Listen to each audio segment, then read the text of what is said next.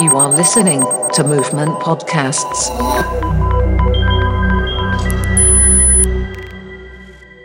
Ακούτε τα podcast του Movement Radio στο πλαίσιο της έκθεσης σύγχρονης τέχνης Πλάσματα 2 Ιωάννινα της στέγης του Ιδρύματος Ωνάση. Η πόλη των Ιωαννίνων, όπως και κάθε πόλη, δεν είναι απλώς ένας τόπος όπου συμβαίνουν γεγονότα. Είναι πολλά πράγματα μαζί.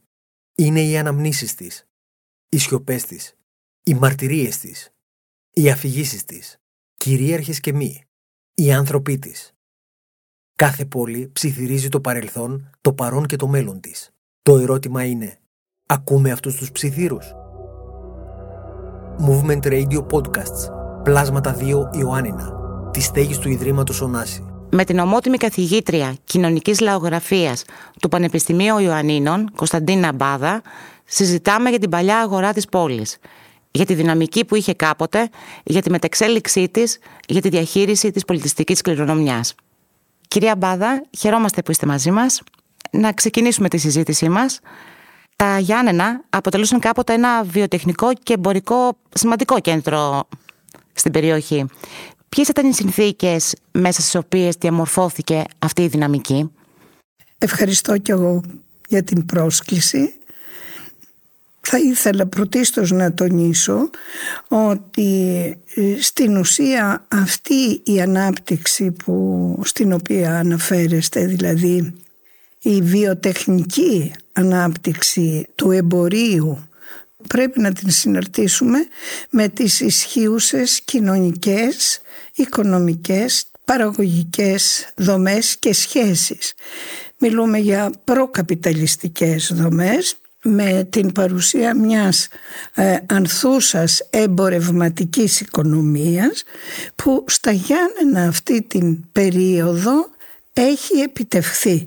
Και όταν μιλούμε για αυτή την περίοδο νοούμε από τα μέσα περίπου του 18ου αιώνα και κυρίως τις τελευταίες δεκαετίες του, του 18ου αιώνα, με συγχωρείτε, αρχές του 19ου που συμπίπτει με την ανάπτυξη ενός μεγάλου πασαλικίου που στο τιμόνι του βρίσκεται ο Αλίπασάς ο Τεπενελής και ο οποίος μαζί με την δυναστική νοτροπία την οποία έχει υποστεί ο τόπος και τη γνωρίζει και την έχει ε, μελετήσει πολύ καλά η, και η ιστορία προκύπτει και μία νοοτροπία που στηρίζει τόσο τις τέχνες και τα γράμματα το εμπόριο εν γέννη την ανάπτυξη. Και επειδή αυτή η ανάπτυξη βρίσκεται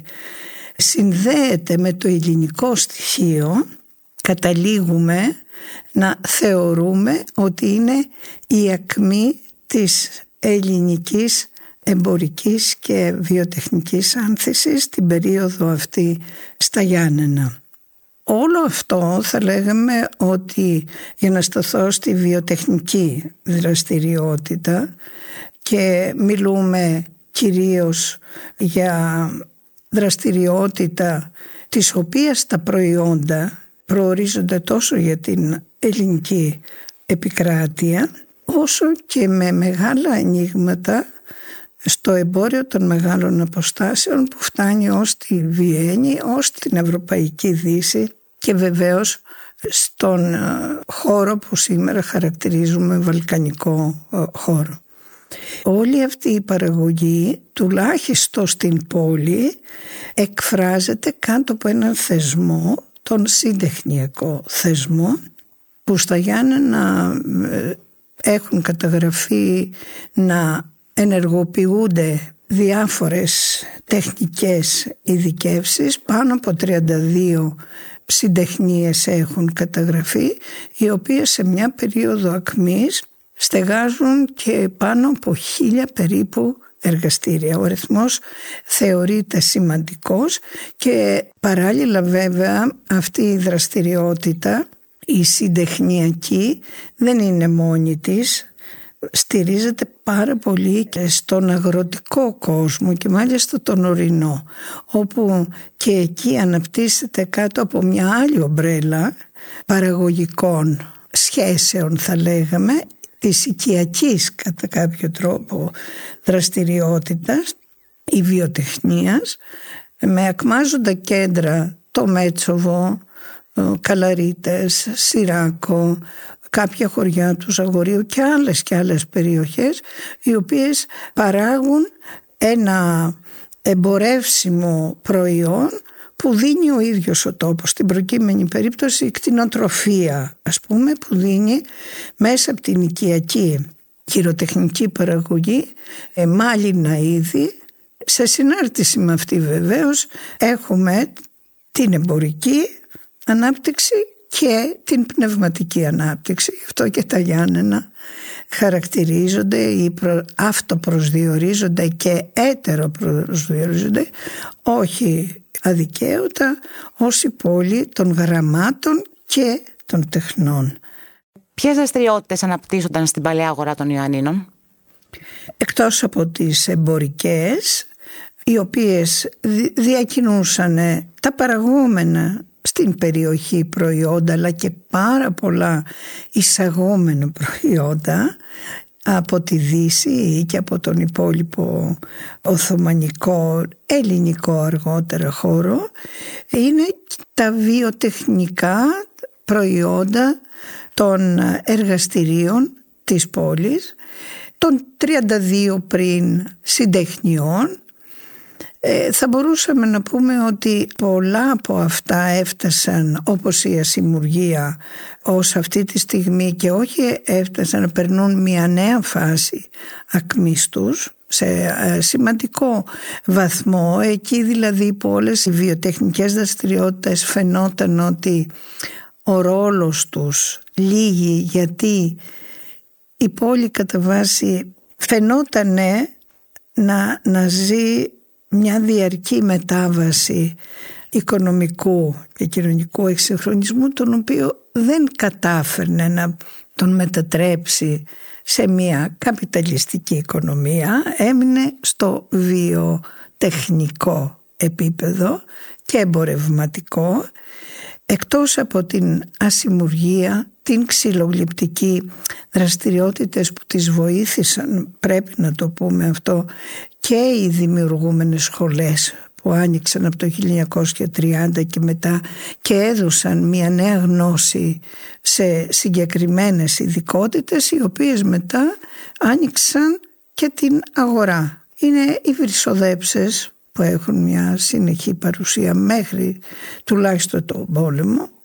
Η μεταλλοτεχνία, η ανεξαρτησία είχε πολλά μεταλλοτεχνία, χαλκοτεχνία, η κυροπλαστική, πολλές τέτοιες ε, δραστηριότητες οι οποίες ως ήχοι και μόνο ακούγονταν στους δρόμους της αγοράς και έδιναν το παρόν τους. Το τέλος ε, θα μπορούσε και να αρθεί ε, το τέλος των περισσότερων εκτός και αν γινόταν έστω μια ευέλικτη προσαρμογή την οποία κατά τη γνώμη μου οι ασυμουργοί κατάφεραν να την κάνουν. Αρκεί μόνο να πούμε ότι στη ε, δεκαετία του 65 έως 70-75 τη δεκαετία αυτή στα Γιάννενα και στη γύρω περιοχή υπήρχαν πάνω από 300 εργαστήρια. Και αυτή τη στιγμή ακόμη ε, παίζει το ρόλο τους, ο οποίος φαίνεται ότι και στο συμβολικό επίπεδο είναι σημαντικός, γιατί ε, και στο πραγματικό επίσης ενδεικτικό στοιχείο είναι ότι και ένα μουσείο ε, έγινε που αποτυπώνει την παρουσία την ιστορική αυτής της ομάδας και τη συνέχισή της. Είναι οι δύο μεγάλες ταμπέλες που υπάρχουν στην είσοδο και την έξοδο της πόλης ή στις δύο εισόδους. Η πόλη των ασημουργών σας καλωσορίζει. Τα Γιάννενα πόλη των ασημουργών οι άλλοι που, που σημαίνει ότι συμβολοποιείται διά αυτών και αυτή η οικονομική παρουσία που κάποτε ήταν πολύ ακμαία και σήμερα συνεχίζει να έχει μία εξυγχρονισμένη, διαφορετική αλλά παρούσα μορφή τέχνης, τέχνης το εννοώ αυτό, και δραστηριότητας οικονομικής χρήσιμης για την πόλη και για τους ίδιους. Η πορεία αυτού του εμπορικού κέντρου και βιοτεχνικού κέντρου στην 20ο αιώνα εκ των πραγμάτων αλλάζει. Αλλάζει πολύ νωρίτερα και τούτο έχει να κάνει με το γεγονός ότι υπάρχει ο ανταγωνισμός των προϊόντων που ήδη η βιομηχανική ανάπτυξη της δύσης έχει συμβάλει ώστε προϊόντα της να καταφθάνουν και στο χώρο των συγκεκριμένο να ανταγωνίζονται κατά κάποιο τρόπο με έντονο τρόπο αυτή την παραγωγή η οποία συνεχώς όλο και γίνεται ευθύνουσα. Δηλαδή ο 19ος αιώνας προσδιορίζεται από την φθήνουσα πορεία της βιοτεχνικής χειροτεχνικής δραστηριότητας και των προϊόντων της άρα και των, του εμπορίου και των συναλλαγών διότι έχει να ανταγωνιστεί τα εισαγόμενα ανταγωνιστικότερα προϊόντα της ε, βιομηχανικής δύσης. Πότε θα λέγατε δηλαδή ότι φτάνει το τέλος της αγοράς των Ιωαννίνων. Δεν νομίζω ότι συνέβη ποτέ. Απλώς μεταβάλλονται οι λειτουργίες, οι δραστηριότητες και φαντάζομαι αναφέρεστε στην λεγόμενη παλιά αγορά αυτή δηλαδή που βρίσκεται και βρισκόταν και παλαιότερα ανάμεσα στην οδό Αβέρο, Φανεξαρτησία, Κάνιγκος, όλο αυτό το, το τμήμα. Αυτή η αγορά υπάρχει, οι λειτουργίες της είναι κατανεμημένες, χωροταξικά, αλλού δηλαδή βρίσκονται οι βιοτεχνικές έτσι, δραστηριότητες, αλλού οι εμπορικές, αλλά σε μία συνύπαρξη, αλλού οι εμπορικές, αλλού στέκονται ε, για να πουλήσουν ενδεχόμενα ή να συναλλαγούν οι χωρικοί οι οποίοι κατεβαίνουν να συναλλαχθούν τα προϊόντα τους με κάτι άλλο. Αυτή η αγορά υπάρχει και είναι σε μία με διάφορες μεταβολές και διαβαθμίσεις. Νομίζω ότι ως το 1980 ήταν αισθητή η λειτουργία της και, και υπό τον όρο αυτό δεν εννοούμε μόνο την ε, οικονομική της διάσταση και το αλυσβερίσι και την παραγωγή του χώρου ταυτόχρονα εννοούμε την κοινωνική και πολιτισμική αξία της αγοράς που προσδιορίζε κατά τη γνώμη μου και την ταυτότητα και την ε, πολιτισμική υπόσταση της, ε, της ίδιας της πόλης. Γιατί σε αυτό το χώρο ήταν ανεκτοί όλοι και σε, σε μια συνύπαρξη μεταξύ τους. Εκεί συνυπήρχαν και οι εθνοτικές ομάδες που συναποτελούσαν την πόλη, οι Εβραίοι, οι Οθωμανοί, οι Έλληνες, οι χωρικοί, οι, οι γυναίκες, οι άνδρες, όλοι. Πώς αλλάζει η πόλη με την ισορροή του προσφυγικού στοιχείου του δεκαετία του 20 και αργότερα με την εσωτερική μετανάστευση; Η εισρωή του στοιχείου έρχεται σε μια στιγμή που το άλλο, το πλούσιο δυναμικό επίσης της πόλης, οι μουσουλμάνοι αποχωρούν και αντικαθίστανται με τη συνθήκη της Λοζάνης από ένα άλλο δυναμικό το οποίο δεν, δεν είμαι σε θέση να απαντήσω με βάση έρευνα για όλες τις δραστηριότητες που μπορεί να ανέπτυξε αλλά σίγουρα στο αντικείμενο της ασημοργικής δραστηριότητας έπαιξε πάρα πολύ σπουδαίο ρόλο. Πάρα πολλοί μικρασιάτες πρόσφυγες ασχολήθηκαν με την ασημουργία και έχουν σημαντικά αποφύσει την τέχνη και στην τεχνική της συγκεκριμένη δραστηριότητας τα σημάδια τους. Όσον αφορά την κάθοδο των ανθρώπων από τα ορεινά για την αναζήτηση και αυτών μιας καλύτερης τύχης τους. Θα έλεγα ότι αυτή συμβαίνει σε δύο φάσεις. Η μία ήταν στη μετα, πρώτη μεταπολεμική περίοδο ως σε εισαγωγικά οι όροι πυρόπληκτοι, ανταρτόπληκτοι κλπ. Οι οποίοι αντικαθιστούν μια άλλη ομάδα που αποχωρεί τον εβραϊκό πληθυσμό και ξέρουμε και πώς αποχώρησε με το οδυνηρό τρόπο του ολοκαυτώματος αντικαθιστούν και εγκαθίστανται και σε αρκετά κτίρια του προηγούμενου πληθυσμού στις άκρες της πόλης. Και το δεύτερο κύμα στη δεκαετία 50-60 εκεί που στο πλαίσιο της εσωτερικής μετανάστευσης κατεβαίνουν από όλη την Ήπεθρο και εγκαθίστανται μάλιστα σε διαφορετικά σημεία δημιουργώντας χωρικές ενότητες που δίνουν και σχετικά ονόματα στην περιοχή ή αυτοπροσδιορίζονται με αυτή την αναφορά. Η συμβολή του σαφώς είναι και ε, σημαντική με δυσκολίες στην ένταξη από όσο η συλλογική τους μνήμη και η ατομική καταγράφει διότι εκεί που καθίστε δεν υπάρχουν υποδομές. Η πόλη ε, έχει ένα μέγεθος, μια οργάνωση αλλά οι νέες συνοικίες δεν έχουν καθόλου υποδομές και ε, παρόλα αυτά μα σε χώρους οικιστικά κατάλληλους ή ακατάλληλους κλπ καταφέρνουν την ένταξή τους σε αρκετά σημαντικό βαθμό και ε, σήμερα μπορούμε να πούμε ότι η συμβολή τους και η πολιτιστική είναι ε, συνεχώς παρούσα και σημαντική. Και σημαντική. Ο ρόλος των γυναικών σε αυτή την αγορά εργασίας ποιος ήταν; Ίσως θα μπορούσαμε με τα στοιχεία που ως τώρα έχουμε να τον θεωρήσουμε υπαρκτό μεν και ενεργητικό αλλά θέατο.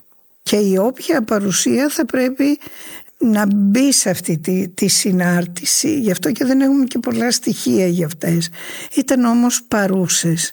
Σε τουλάχιστον στη φάση που τα καταστήματα οι μικρές επιχειρήσεις που είχαν μια κάποια προς το 20ο αιώνα μια οικογενειακή μορφή ή και μια βιοτεχνία η οποία βιοτεχνική μορφή οι σχέσεις οι διαμοιβόμενες μέσα σε αυτήν ε, βασίζονταν πάνω στις συγγενικές σχέσεις, στην οικογένεια, δηλαδή βασίζονταν και ίσως ακόμη να λειτουργούν σε αυτό το επίπεδο.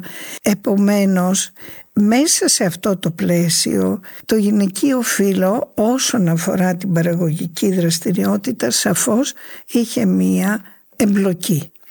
Αλλά όπως πάντα η εργασία αυτή ήταν αθέατη ή άτυπη θα μπορούσα να την χαρακτηρίσω βοηθητική.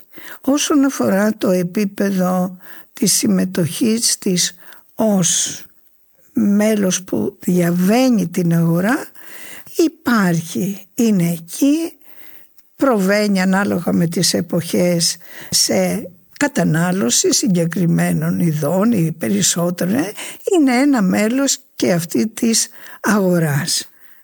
Επομένως αν μιλάμε για το τέλος αυτών των λειτουργιών θα πούμε αυτών των συγκεκριμένων παραγωγικών και λοιπά λειτουργιών που προσδιορίζουν την ταυτότητα της πόλης. Προσωπικά το τοποθετώ εκεί γύρω στο, στη δεκαετία του 80 μετά αρχίζει μια αλλαγή τόσο της μορφής της αγοράς μια μετατόπιση και όλο και περισσότερο ο χώρος αυτός τίνει να γίνει ένας χώρος της κατανάλωσης και μάλιστα μιας κατανάλωσης συγκεκριμένων αγαθών ας πούμε.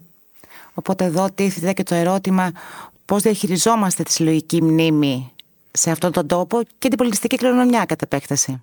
Νομίζω ότι αυτό το ερώτημα είναι κέριο διότι γίνονται πάρα πολλές ε, συζητήσεις, προσπάθειες και υλοποιούνται και αποφάσεις για την διαχείριση του ιστορικού κέντρου γιατί είναι ένα μεγάλο τμήμα του ιστορικού κέντρου της πόλης η Παλιά Αγορά. Και αναφέρω ότι σε αυτήν έχει εγγραφεί πάνω της όλη η ιστορία της πόλης, η κοινωνική, η οικονομική, η πολιτισμική, η σύσταση των πληθυσμών της, επομένως θα έπρεπε να αντιμετωπιστεί ως μνήμη, ως πολιτισμική κληρονομιά που έχουμε υποχρέωση να την προστατεύσουμε και να την μεταβιβάσουμε ως τέτοια ως πολιτισμική κληρονομιά, ως στοιχείο δηλαδή που αβίαστα να συμβάλλει στη συγκρότηση της ταυτότητας του παρόντος μας. Δεν είμαι βέβαιη, δεν είμαι πραγματικά βέβαιη ότι με αυτή την ε, οργάνωση που ο χώρος τώρα παίρνει γίνεται αισθητικά ίσως πιο ωραίος μιας αισθητικής ομοιομορφίας, ομοιογένειας, ουδετερότητας και ε, που δεν χωράει αυτό που είπα πριν όλους με αποκλεισμούς και ένας χώρος όλο και που την είναι, είναι ο χώρος κατανάλωσης. Άρα οι παλιές λειτουργίες όλο και περισσότερο εξοβελίζονται. Ξεφυτρώνουν όμως ιστορίες ακόμα μέσα στην οδόνη εξαρτησίας; Νομίζω ότι τα ίχνη του χώρου αβίαστα αυτές τις ιστορίες τις αφηγούνται. Και όσο ακόμη υπάρχουν νομίζω ότι θα ήταν σκόπιμο να τα βοηθήσουμε να αφηγηθούν αυτές τις ιστορίες της πόλης. Ευχαριστώ πάρα πολύ. Ευχαριστώ κι εγώ. Movement Radio Podcasts. Πλάσματα 2 Ιωάννινα. Τη στέγη του Ιδρύματος Ωνάση.